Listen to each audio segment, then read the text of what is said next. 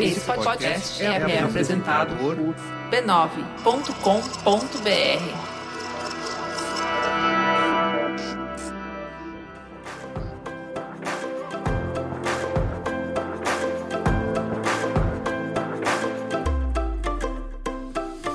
Olá, eu sou Cris Bartz. Sejam bem-vindos ao Ponto de Virada. Esse aqui é o podcast do B nove, onde a gente bate um papo sincerão sobre trabalho, profissão e carreira. Nessa nova temporada, a gente tem o patrocínio do Banco Next, que está aí para te ajudar no dia a dia, oferecendo uma plataforma que é simples e intuitiva para você organizar a sua vida financeira e alcançar os seus objetivos. Nessa temporada, não tinha como ser diferente. A nossa conversa é sobre a virada que quase todo mundo teve que fazer com a pandemia do coronavírus. Vamos fazer aqui um exercício. Se há dois anos alguém viesse do futuro e te dissesse que em dois mil e vinte um vírus maluco ia nos colocar dentro de casa durante meses a fio, você ia conseguir acreditar? Até parece, né? Bom, tem sido um período duro para a gente nunca esquecer. Do dia para a noite, tivemos que nos adaptar a uma nova realidade, não sem custos, não sem dores, não sem muitas dificuldades. Agora, aos poucos, o mundo como a gente conhecia está voltando a sair da toca. Tem comércio reabrindo, empresas retomando, escola buscando meios para receber os estudantes com segurança. Mas e todas as mudanças que tivemos que fazer, ainda por cima, a toque de caixa? Como nos adaptamos à nova forma de desempenhar nossas antigas funções? Como nos viramos para reinventar nossas profissões? Como a gente está desenhando o novo normal quando o assunto é educação, esporte e entretenimento? E, principalmente, como é que ficam as nossas relações humanas e a nossa conexão com o nosso íntimo? Vem comigo que a gente vai conversar sobre isso e muito mais. Salvo raras exceções, mudar a rota é sempre difícil. Seguir uma nova trilha é mais perigoso, exige mais atenção e apresenta novos desafios. Quando a gente está falando de profissão, então, a complexidade aumenta. E quando essa carreira está inserida num contexto de revolução tecnológica e de crise sanitária sem precedentes na história contemporânea, bom...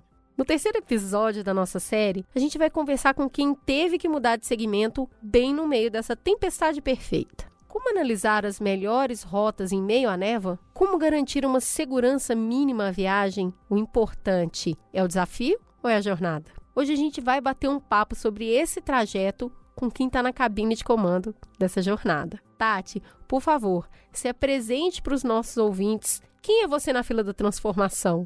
Ah, eu sou a Tatiane, filha de Dona Maria, maravilhosa, mamãe, um beijo, te amo. Sou de São Paulo, capital, e me formei em artes plásticas, ou seja, nada a ver com comida. Mas o que, que te atraía nesse curso? Por que, que você foi fazer artes plásticas? Eu não sei, eu, não, eu sempre me perguntei isso, na verdade, porque é aquela coisa, né? Você fala, ai, nossa, podia ser médica, né? Tá rica aí. Não, vou fazer artes plásticas, né? Por que não? Mas eu gostava de desenhar. Quando eu era criança, minha mãe me dava massinha e eu ficava brincando com massinha, ficava brincando de fazer roupa pra boneca, ficava...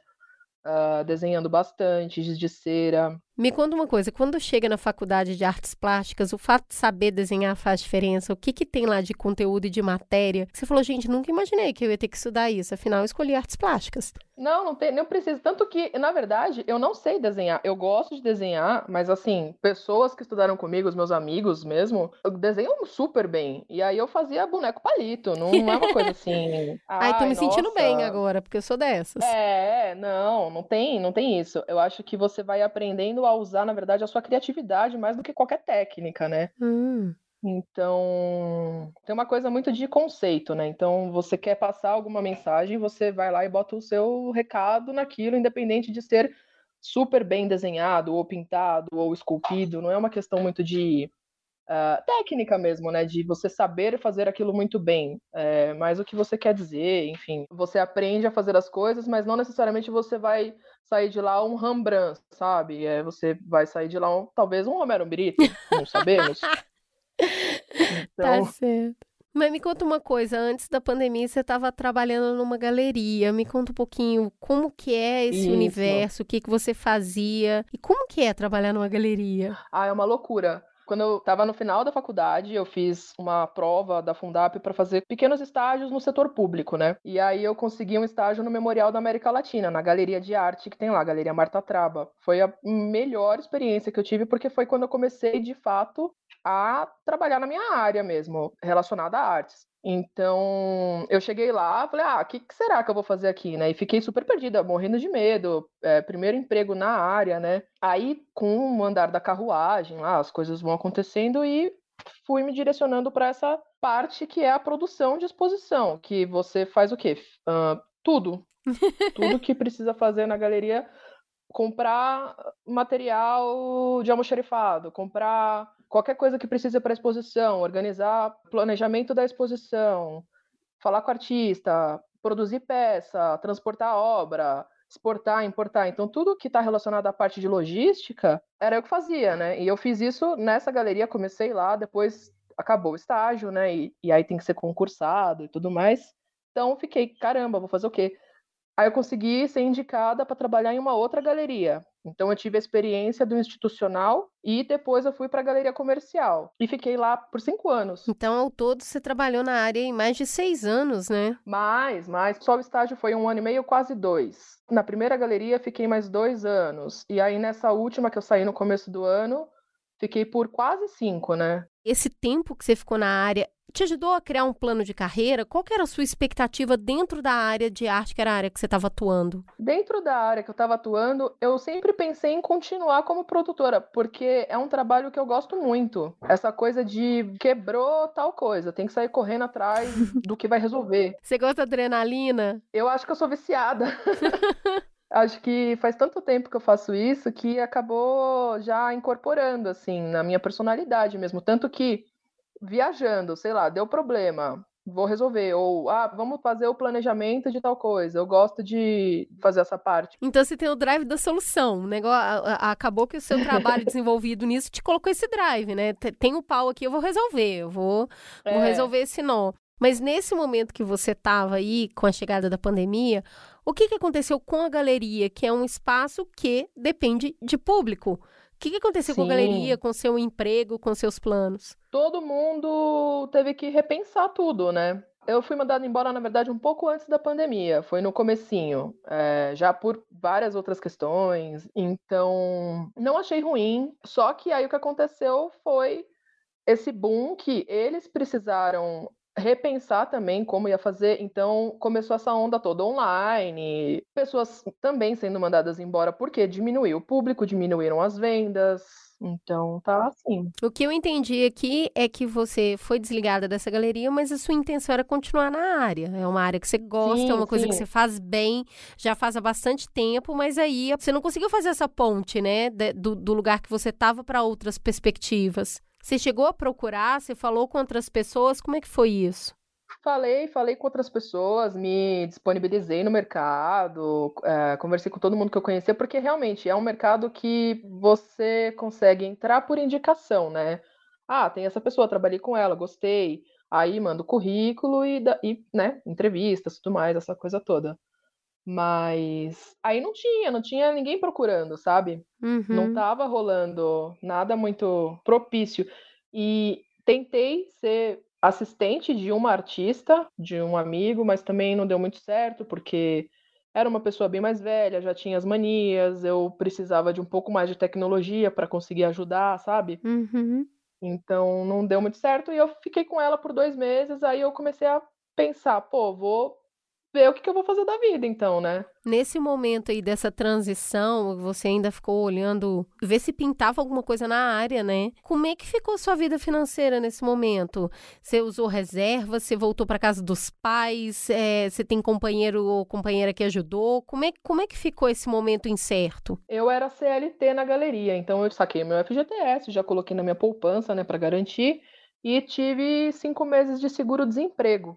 Então, por mais que fosse, sei lá, aqueles mil e quinhentos reais lá que dá, mil e seiscentos, sei lá quanto que era, que eu nem lembro mais, mas já pagava aquelas contas, né? As contas básicas por não estar tá saindo, não tem que ficar comprando roupa pra, pra ir trabalhar, não tem que uhum. passar maquiagem, não tem que fazer tantas coisas assim. Não tava gastando tanto dinheiro quanto eu gastava, porque passar o dia fora custa muito caro, né? Então, administrei esse dinheiro para conseguir pagar as contas. Eu sou casada e a gente mora junto há um ano, mais ou menos. Então, não fiquei tão desesperada, porque ele tem um emprego instável. É... Tava tudo bem, sabe? Só que aí a- acabou o seguro-desemprego. E aí, amiga? Como é que faz? O que que acontece com uma pessoa ansiosa quando acaba o que, o que você tem seguro ali? O que, o que era seguro, né? Não é mais. Porque é, é isso, é, é, bem no início da pandemia, né? Não, vai passar, vai ser aí, a gente vai ficar aqui um mês, dois meses...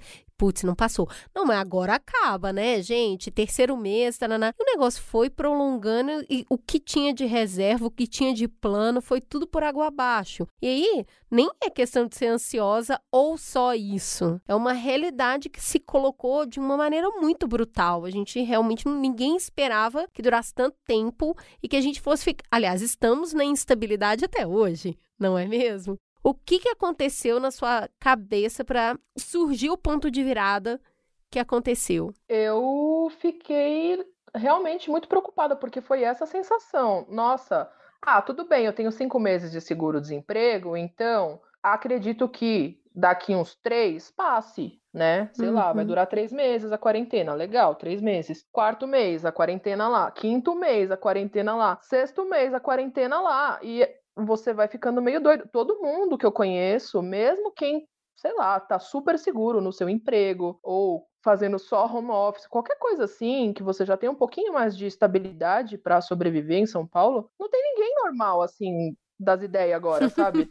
Em algum momento, a pessoa ficou meio biruta, porque tá uma situação muito bizarra. E ficar muito tempo parado, você começa a pensar em várias coisas, várias coisas. Ah, vou, vou tentar fazer o tal coisa. O que fazer pra não enlouquecer, que né? O que fazer? O que que eu faço? Eu comecei a, a cozinhar, coisa que eu nunca tinha feito, porque nunca precisou. Eu morava com uma amiga antes, a Bruna, beijo, Bruna. Ela sempre gostava muito de cozinhar, então o nosso acordo era...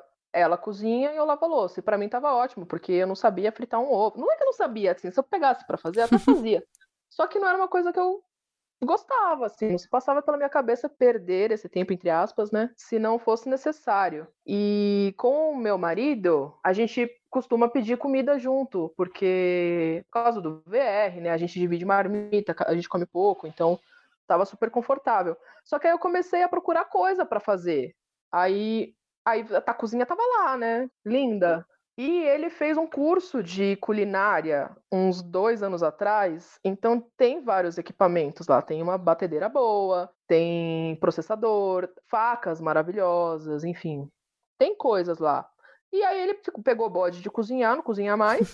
Aí eu falei, eu vou fazer um negócio aqui. Eu comecei a ver receita. Falei, ah, vou testar uns negócios aqui. Vou, vou pegar a receita da minha mãe de torta, que é a torta mais gostosa que eu já comi na minha vida. Adoro. E aí eu fiz a torta e ela ficou maravilhosa, ela ficou muito parecida com a torta da minha mãe. E aquilo foi uma vitória. Eu falei, acho que umas três sessões disso na terapia. Que porque demais! Pra mim foi realmente uma vitória. Era assim, a minha mãe cozinha super bem e eu nunca fiz nada. Aí fazer a torta dela e ficar boa foi realmente uma vitória muito grande, porque a receita é dela. Não é que ela pegou de alguém, assim, essa, essa receita existe na família. Destravou? Você ficou ousadona depois dessa conquista?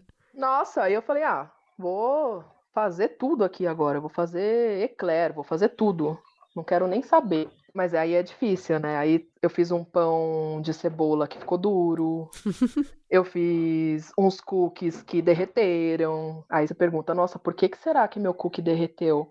Aí você vai lá, pesquisa e fala, ah, talvez tenha que usar um pouco menos de manteiga. E aí eu fui pegando gosto nisso também, tentar entender para que que serve cada coisa ali. Só que eu não tinha conhecimento disso, porque não tinha prática e não tinha feito nenhum curso. Então eu comecei a comprar alguns cursos. Foram poucos, na verdade, mas eu, eu pesquisei bastante, lendo texto de algumas confeiteiras que eu sigo, é, alguns chefes. Você vai lá ver a receita. Ah, tem que usar isso aqui por causa de tal coisa. Então vai criando um arsenal ali de informações sobre esses ingredientes. Você ficou meio alquimista, você saiu testando, você foi elaborando as receitas, e isso tudo ainda não era um plano comercial, você estava só se divertindo. Não, eu estava só ocupando a minha cabeça para não ficar louca, desempregada em casa, enchendo o saco do Esdras, sabe? E aí comecei a postar as fotos das coisas que eu estava fazendo no meu Instagram pessoal, né? Que era só o que eu tinha até então. E aí os meus amigos começaram a ficar res- respondendo assim... Ah, nossa, que bonito, que gostoso, deve estar uma delícia, não sei o que, não sei o que. E aí eu ia fazendo isso sempre, porque eu tava cozinhando todo dia, então tudo que ficava bonito eu postava. Às vezes até as coisas que ficavam feias eu postava, mas é, você posta mais o que tá bonito, né? É claro. E aí, com esses feedbacks, assim, eu comecei a fazer algumas coisas e dar pros amigos que estavam ali próximo. Ó, fiz esses doze pães aqui, eu vou comer só um, então... Toma um também. Aí eu fui dando pras pessoas, porque eu gostava da coisa do fazer mesmo, sabe? Uhum. Eu queria aprender a fazer aquilo ali e comer um pedaço e tá tudo bem. Aí ia sobrar mais cinco coisas daquela coisa que eu tava fazendo, porque também tem receita que não dá pra você dividir tanto, né? Então, aí depois disso vieram os comentários. Nossa, por que que você não vende isso? Por que que você não faz um perfil só pra vender? Eu acho que eu comecei a cozinhar, eu nem sei quando eu comecei a cozinhar, quando que foi o primeiro post que eu fiz no meu Instagram, mas uh, provavelmente lá para maio, assim, uhum. E a minha primeira postagem no perfil da marca foi em agosto, então de maio até agosto eu fiquei nessa insegurança, assim, gente, eu não fiz curso, eu não, não tenho conhecimento, como é que eu vou vender um negócio que eu não sei fazer? Então teve aquele momento, eu não sou boa o suficiente para isso. Não, tem até hoje, na verdade, porque eu sou, eu sou amadora total, só que eu tenho uma questão meio obsessiva, às vezes, com as coisas. Então, se eu enfio isso na cabeça, ah, eu quero muito... O que eu tô vendendo agora, basicamente, são biscoitos.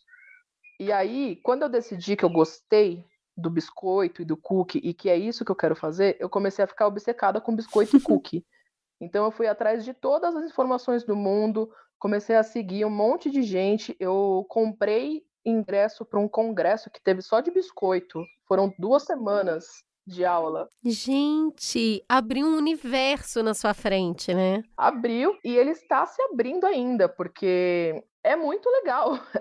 É uma coisa muito legal, é, é muito poético cozinhar. Você pega coisas que não tem nada a ver. Sei lá, eu fico pensando, nossa, como é que alguém juntou farinha com fermento e descobriu que era um pão, sabe? É muito interessante mesmo, tem essa coisa muito poderosa, né? Alimentar alguém, fazer alguém ficar feliz pelo estômago, demonstrar carinho, demonstrar afeto. Eu não conheço jeito melhor de fazer isso que não seja oferecendo uma boa refeição, compartilhando um bom pão, porque eu acho que é ver o sorriso da pessoa assim, tipo, ai, que delícia! É muito satisfatório, né? Me conta um pouquinho como que surgiu o nome da marca, qual é o nome da marca, onde vende, o que que hoje você se considera quase especialista. Eu fiquei pensando nisso também, porque eu tenho um conhecimento muito quase que inexistente de marketing, né? Ou relação com o público. O que eu tenho disso é, são as coisas que eu pegava na, enquanto eu trabalhava na galeria, né? Menina, como serviu, né? Como essa história de ser produtora numa galeria, de repente,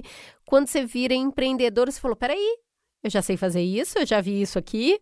E aí você foi juntando esses conhecimentos, né? E, e aí transportando ele para para sua nova realidade. Ah, vai abrindo, né? As gavetinhas estão ali, você vai, puxa uma, puxa outra, fala, ah, acho que é isso. E o Esdras, meu marido, ele é designer, então, poxa, foi maravilhoso, porque ele fez toda a identidade visual, a gente sentou, né? Começou a pensar nisso, ele super incentivou tudo, desde o começo, mesmo comendo todas as coisas, até as ruins, e dando feedback honesto, né? Você pagou essa identidade visual em biscoitos? Ah, eu paguei em biscoito, às vezes em um drinquinho, alguma coisa assim. E momento atual é que eu fiz um Instagram, criei coragem, fiz o Instagram. Pensei em fazer site, fazer tudo isso, só que como eu sou uma única pessoa, eu sempre quis ir aos poucos com isso. Tanto que eu demorei para começar... primeira venda, primeiro a, escolher as receitas que eu ia fazer primeiramente, né, para colocar no menu. Olha. O nome da marca, a gente ficou pensando, ele tentou me ajudar também, e aí eu queria que fosse alguma coisa que refletisse muito a minha personalidade, não, não fazer uma coisa super comercial, tipo, nossa, olha só que marca perfeita, eu nasci pra fazer isso. Não, gente, eu não nasci pra fazer isso, eu nem sei se eu tô fazendo certo, só quero que dê certo, eu tô fazendo o possível pra que isso fique muito bom pra todo mundo que tá ali envolvido. E aí eu, o meu sobrenome é Oberleitner, Então, a marca chama Ober Bakery, que eu acho que tem, tem tudo a ver, assim, comigo. Artesanal tem... e autoral. É, sou, sou eu todinha ali. Tô, eu tô colocando todo o meu carinho, toda a minha energia, toda a vontade que eu tenho de fazer aquele produto em, em tudo ali. Na embalagem, que é super simples, que é carimbada, nas fotos que o Esdras faz pra mim... É, os videozinhos que a gente monta junto, tá tudo muito pequenininho ainda, tá no começo, né, são dois meses, no máximo dois meses e meio, se contar as primeiras vendas que eu fiz fora do Instagram. Então, estamos indo bem um passinho de cada vez para não se atropelar, né. Hoje ainda é você e o Esdras dá esse apoio aí na... na formatação do produto, mas a, o, o escolher Isso. a receita, o fazer a receita, o mandar a entrega, tá tudo na sua mão? Toda essa parte de logística aí, de agenda e tudo mais, que eu, isso eu já tô habituada, né? E ainda me confundo bastante, eu, eu que faço. Então, quando eu quero testar alguma receita que eu quero fazer, eu, eu já boto lá, ó, semana que vem eu vou testar isso aqui. Aí se eu vejo que tem uma aceitação boa, que essas pessoas compraram... tudo que eu fiz e gostaram, deram um feedback falando que gostaram, eu mantenho no cardápio, ou eu vou trocando para não ficar também muito amplo, porque eu também não dou conta, né? Uhum. É, eu tenho um negócio importante que você tem falado, que é sobre foco e limitação, né? Então, assim, ir aos poucos, fazer o que eu consigo entregar, é, muito cuidado no processo de produção, para que as coisas tivessem a sua cara, fossem bastante autoral. Então, eu queria te perguntar um pouquinho disso, é, para quem está ouvindo a gente aqui e precisa fazer esse ponto de virada, dado a toda essa situação que a gente está passando, o que, que você errou nesse inicinho aí? O que, que foi um grande acerto para quem está ouvindo a gente se inspirar e também para fugir? Eu acho que realmente é importante, apesar de eu ter empacado, né, nesse começo e demorado bastante para começar a pensar na venda, eu acho que foi muito importante e foi bom para justamente tentar prever problemas. A primeira coisa que eu pensei foi, pô, eu tenho um forno em casa que ele é super pequeno e é elétrico. Quanto de energia isso aqui vai gastar? Ainda mais esses tempos aí que teve essa treta toda aí de energia, contas super altas, uhum, por causa da pandemia e tudo mais. Fiquei super paranoica. Então, senta... tem que fazer todos os cálculos. Uh, quanto vai custar a uh, matéria-prima do que você vai produzir, independente do que seja. Quanto tempo demora para fazer isso? Quanto tempo é a embalagem disso? Como que vai ser a entrega desse produto? Aonde eu vou comprar essa matéria-prima? E, com certeza, eu dei várias cabeçadas, né? Eu não, não tinha a menor ideia nem de como que chamava o papel que eu queria embrulhar o meu cookie. E então fica aquela coisa, ah, tem que pesquisar na internet, aí pesquisa, acha por um valor super caro, você fica desesperado e compra. Não, tem que pesquisar, porque se você fica comprando produtos que são muito mais caros do que precisa, só porque tá ali, tá fácil, já foi o primeiro que você achou, você perde dinheiro, né? Então, acho que o importante é isso, pesquisar bem aonde compra, como faz, organizar a agenda de produção, tem que ter noção. O, o que eu me ferrei bastante foi é, no primeiro dia, porque eu pensei, ah, eu vou ter que fazer tantas tortas e tantos biscoitos, então em tantas horas eu faço isso. Não, querida, não é assim que funciona, porque o forno, ele vai dar pau, vai desligar e você não vai ver, ou o cookie vai dar errado, então vai ali uma fornada pro lixo, e aí você fica, puta merda, o que, que eu vou fazer agora que eu tenho que entregar esse negócio aqui, que eu falei que eu ia entregar daqui meia hora, e eu tenho que refazer essa receita. Então, é importante ter essa margem de... esse tempo, né, extra, sabe? Ah, vou demorar tanto tempo a fazer, então vou colocar um tempo a mais para entregar para o cliente, porque senão ferrou, né? Tem que ficar dando desculpa, aí fica, pega mal. A gente falando alto parece que faz todo sentido, mas quem tá na prática e tá no início, tem muita dificuldade, né, de conseguir colocar na ponta do lápis tudo que vai impactar no trabalho que tá realizando. Então, desde do que você falou da escolha dos ingredientes, que é, eu preciso escolher ingredientes que deixem o meu produto saboroso, porque ele precisa ser bom para ter recompra, mas eu preciso escolher bem também esses produtos para que eu respeite a margem de lucro, porque se eu colocar tudo na qualidade máxima, eu vou ter que vender esse biscoito tão caro que aí ninguém vai comprar. Então, esses ajustes são bem complexos, né? Esses ajustes de produto. Todos os produtos têm que ser bons, mas não precisam ser os mais caros. E esses produtos mais caros, você tem que fazer uma pesquisa de onde eles são vendidos mais baratos. Porque, por exemplo, o chocolate que eu uso, eu já vi em algumas lojas, sei lá, vinte reais mais caro. O mesmo pacote. Então, é importante ver isso. Essa pesquisa é super importante. É você decidir o material que você quer de tudo ali, de embalagem, de uh, logo, adesivinho, qualquer coisa, e procurar a melhor qualidade possível pelo preço que você pode pagar. Porque é possível, só que tem que ter essa pesquisa, né? Que senão você vai no primeiro que aparece e aí... já era, né? Super importante isso. Me conta agora um pouco o momento que você está atual, assim, de volume de vendas. A sua carinha, toda vez que você fala da marca, é super animada, é bem bonitinho. Você vai colocar mais gente para te ajudar? Você vai segurar essa produção sozinha? Você vai diminuir o cardápio para ter mais foco ou vai aumentar? Qual que é o momento que você está olhando para a marca agora e entende que ela está funcionando? Agora, essa semana, a gente está de férias, né? Então, eu fiquei a viagem toda, além de aproveitando, lógico, e descansando, fiquei pensando em comprar um forno, porque eu quero muito fazer biscoitos melhores, assim. Eu vi que um forno de convecção, para mim, funciona super bem. Tanto nesse curso, né, que eu comprei, que eu fiz essas aulas todas, quanto num outro curso que eu estou fazendo agora de massa choux, eu vi que é super importante ter uma precisão na temperatura. Então, a minha próxima compra agora vai ser um forno. Aonde eu vou colocar esse forno na minha cozinha de cinco metros quadrados, eu não sei. Mas eu vou colocar lá. Então, quero manter assim por enquanto e testando as receitas de qualquer coisa que eu quiser fazer, na verdade, que eu tiver vontade. Só que eu quero me focar mesmo em biscoitos em geral. Cookies, biscoito decorado para o Natal, que eu tô adorando fazer umas massas com especiarias. Então tem que ir se especializando e ganhando prática, porque tudo é treino, né? Então ganhando no produto e ganhando na, na clientela, né? Fidelizando, entregando coisas cada também. Vez mais interessantes para as pessoas continuarem é, pedindo ali. No fim, assim, você aproveitou um monte de coisa que tinha do seu trabalho original, inclusive o refinamento, porque eu vi aqui os seus biscoitos, eles são lindos. Uhum. Então, eu acho que você emprestou muita coisa da arte para a arte da culinária, isso é muito legal. Porque até o seu drive de ir resolvendo as coisas já é muito também da produtora que está acostumada a pensar em muitos detalhes para tentar ter a melhor produção sempre. Mas me conta uma coisa, você pretende voltar a atuar no segmento? Você vai continuar com os biscoitos? Esse ponto de virada é definitivo? Não é? O que você entende por esse futuro?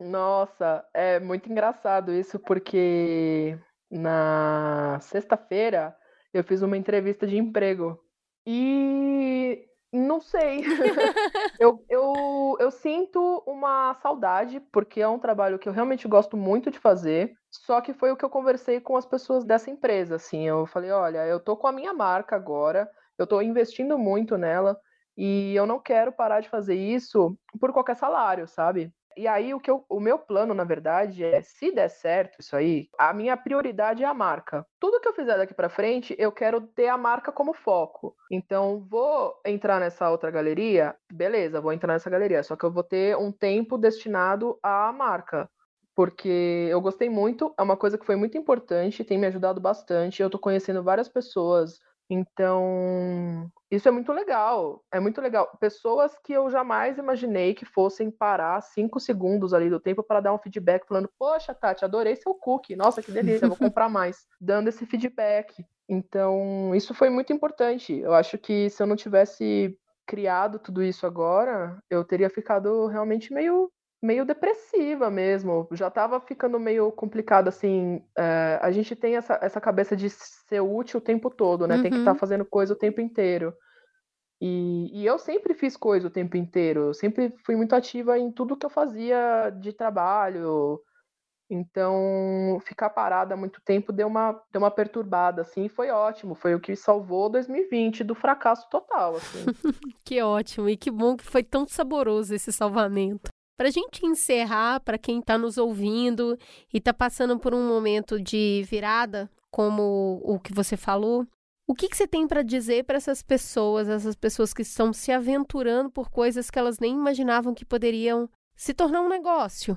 Em que momento você virou para você mesmo e falou, não, peraí, isso pode ser? Como que você pode compartilhar isso com outras pessoas aqui? Eu acho que é muito importante, de verdade, você fazer o que você quiser. Você quer fazer uma torta, você quer fazer um trabalho de artesanato, você quer criar qualquer coisa na sua casa, com o seu tempo livre, faz. Aí, a partir dessa, desse objeto, dessa produção sua, mostra para as pessoas, pede a opinião delas, pede o feedback sincero de todo mundo, porque é isso que incentiva, sabe? Você está produzindo alguma coisa, não só para você, mas para o mundo, né? Você vai vender esse produto, você tem que ter uma noção do que, que as pessoas estão achando desse produto para saber por onde ir, para onde que segue depois desse primeiro passo. Então, fundamental para mim, eu acho que para muita gente, é fazer o que você quer fazer, não importa o que seja. Acredita mesmo, acredita em você. Ah, eu não sei fazer, nunca fiz. Tudo tem a primeira vez, né? Tudo tem a primeira vez, a internet ajuda bastante. Tá com dúvida? Pesquisa. Tá com dúvida ainda? Faz um curso. Se especializa nisso. Vai atrás do máximo de informação que você puder dentro da área que você tá entrando nova. É muito difícil. É sim, é muito difícil. É bem difícil. Eu mesma tenho muita dificuldade é, em pensar se vai dar certo. Eu fico todo dia, nossa, será que vai dar certo a marca? Será eu que vai dar certo? Eu acho que isso é uma coisa muito que acontece com quem está começando a empreender, né? A gente tem muito essa sensação de um universo mais distante, de olhar para o negócio e entender, putz, deu certo. Tô elaborando aqui junto com você. Eu acho que todo dia é um dia que a gente olha e fala assim, hoje tá dando certo. Não tem, não tem um horizonte tão longe, né? Porque como a gente está aprendendo a fazer tudo no dia a dia, está fazendo essa virada de quem tinha uma grande empresa por trás, agora a empresa é você, conviver com essa ansiedade todo dia, eu acho que faz parte, não é? Faz, faz parte e é uma questão de você se cobrar o tempo todo em relação ao que você está fazendo, mas ao mesmo tempo você tem que se elogiar, sabe? Falar, poxa, ficou bom. Ficou bom isso aqui, eu gostei disso aqui, olha que bonito que tá, olha que gostoso. Acertei na primeira vez, sei lá, ou errou, pratica, faz de novo, errou de novo, tenta entender onde tá vindo esse erro. E assim, tá, a gente vai continuar errando, não vai? Vai continuar errando. E não é por isso que não ficou bom. É, é, é uma produção enorme, então tem dia que desandou e tem dia que vai ser maravilhoso, e aí eu percebo que a gente entra numa pira de fazer tudo sempre tão certo, tão certo que às vezes isso trava, né? Mina muita confiança. Trava, trava, você fica cada vez mais inseguro, não se arrisca em nada, e esse não se arriscar em nada é o que realmente desestimula e você desiste. Desiste, total. Ah, não vou fazer porque não deu certo. Não, pô, faz de novo. Por que que você vai desistir? Tenta de novo. Ou que não teve um feedback positivo, né? Porque o feedback negativo também ajuda a gente a mudar o rumo das coisas. É claro que tem ajuda. A forma de colocar, né? Mas ouvir isso e também mudar sem achar que agora foi tudo por água abaixo. Exatamente. Tati, muito obrigada, eu adorei a nossa conversa, já tô doida pra provar aqui os seus biscoitos maravilhosos e muito sucesso, eu adorei isso, eu espero que num futuro próximo você consiga conciliar as coisas, se for da sua vontade voltar mesmo pra galeria, porque é um charme a marca, parabéns pela coragem de fazer esse ponto de virada. Ah, obrigada, Cris, eu fico feliz com o convite e a marca não vai morrer jamais, o é máximo que vai acontecer é uma viradinha, mas seguiremos. Muito obrigada. Um beijo. Um beijo, Cris.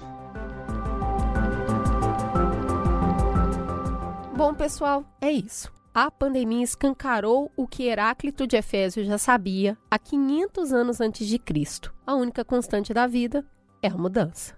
A diferença de hoje lá para os tempos do seu Heráclito é que agora, em tempos líquidos e pandêmicos, essas mudanças acontecem a uma velocidade ainda mais acelerada. Por isso, é cada vez mais importante a gente estar atento e preparado para agarrar as oportunidades, mas também construindo aí uma rede de apoio. Juntos é muito mais fácil atravessar a turbulência, concorda? Ó, na semana que vem, apertem os cintos porque continuamos no ar com quem teve que transformar a vida profissional, dessa vez para falar com quem teve que fazer isso adaptando o seu negócio no meio da pandemia. Conta pra mim, você já passou por aquela situação que você tava ali navegando na internet de boas, de repente você achou aquele produto perfeito, num preço mara, condição super legal, só que a loja era no exterior e você tava o quê? Sem cartão internacional. Mas aí você, só de pensar nas taxas, nos preços e na burocracia para ter um cartão internacional, aí a gente até desiste, né? Mas se eu te falasse que tem um banco com um cartão internacional grátis para quando você precisar fazer as compras online no site fora do país sem aperto, o que, que você ia achar? Pois é, esse é o Next, o banco digital cem por cento grátis, prontinho para ser o seu parceiro na vida financeira. Além de cartão internacional, o Next tem um monte de facilidades para você resolver tudo no dia a dia com muita praticidade. Baixe o app do Next na sua loja de aplicativos e abra sua conta grátis. Ponto de Virada é uma produção P nove. Apresentação Cris Bartz, coordenação geral Carlos Merigo, Juvalauer e Cris Bartz, direção Alexandre Potaschef, produção Beatriz Fiorotto, apoio à pauta Iago Vinícius, edição Ilha Flutuante, identidade visual Johnny Brito, coordenação digital A G Barros, Pedro Estraza, Lucas Debrito, Iago Vinícius, atendimento e comercialização Raquel Casmala, Camila Maso e Thelma Zenaro.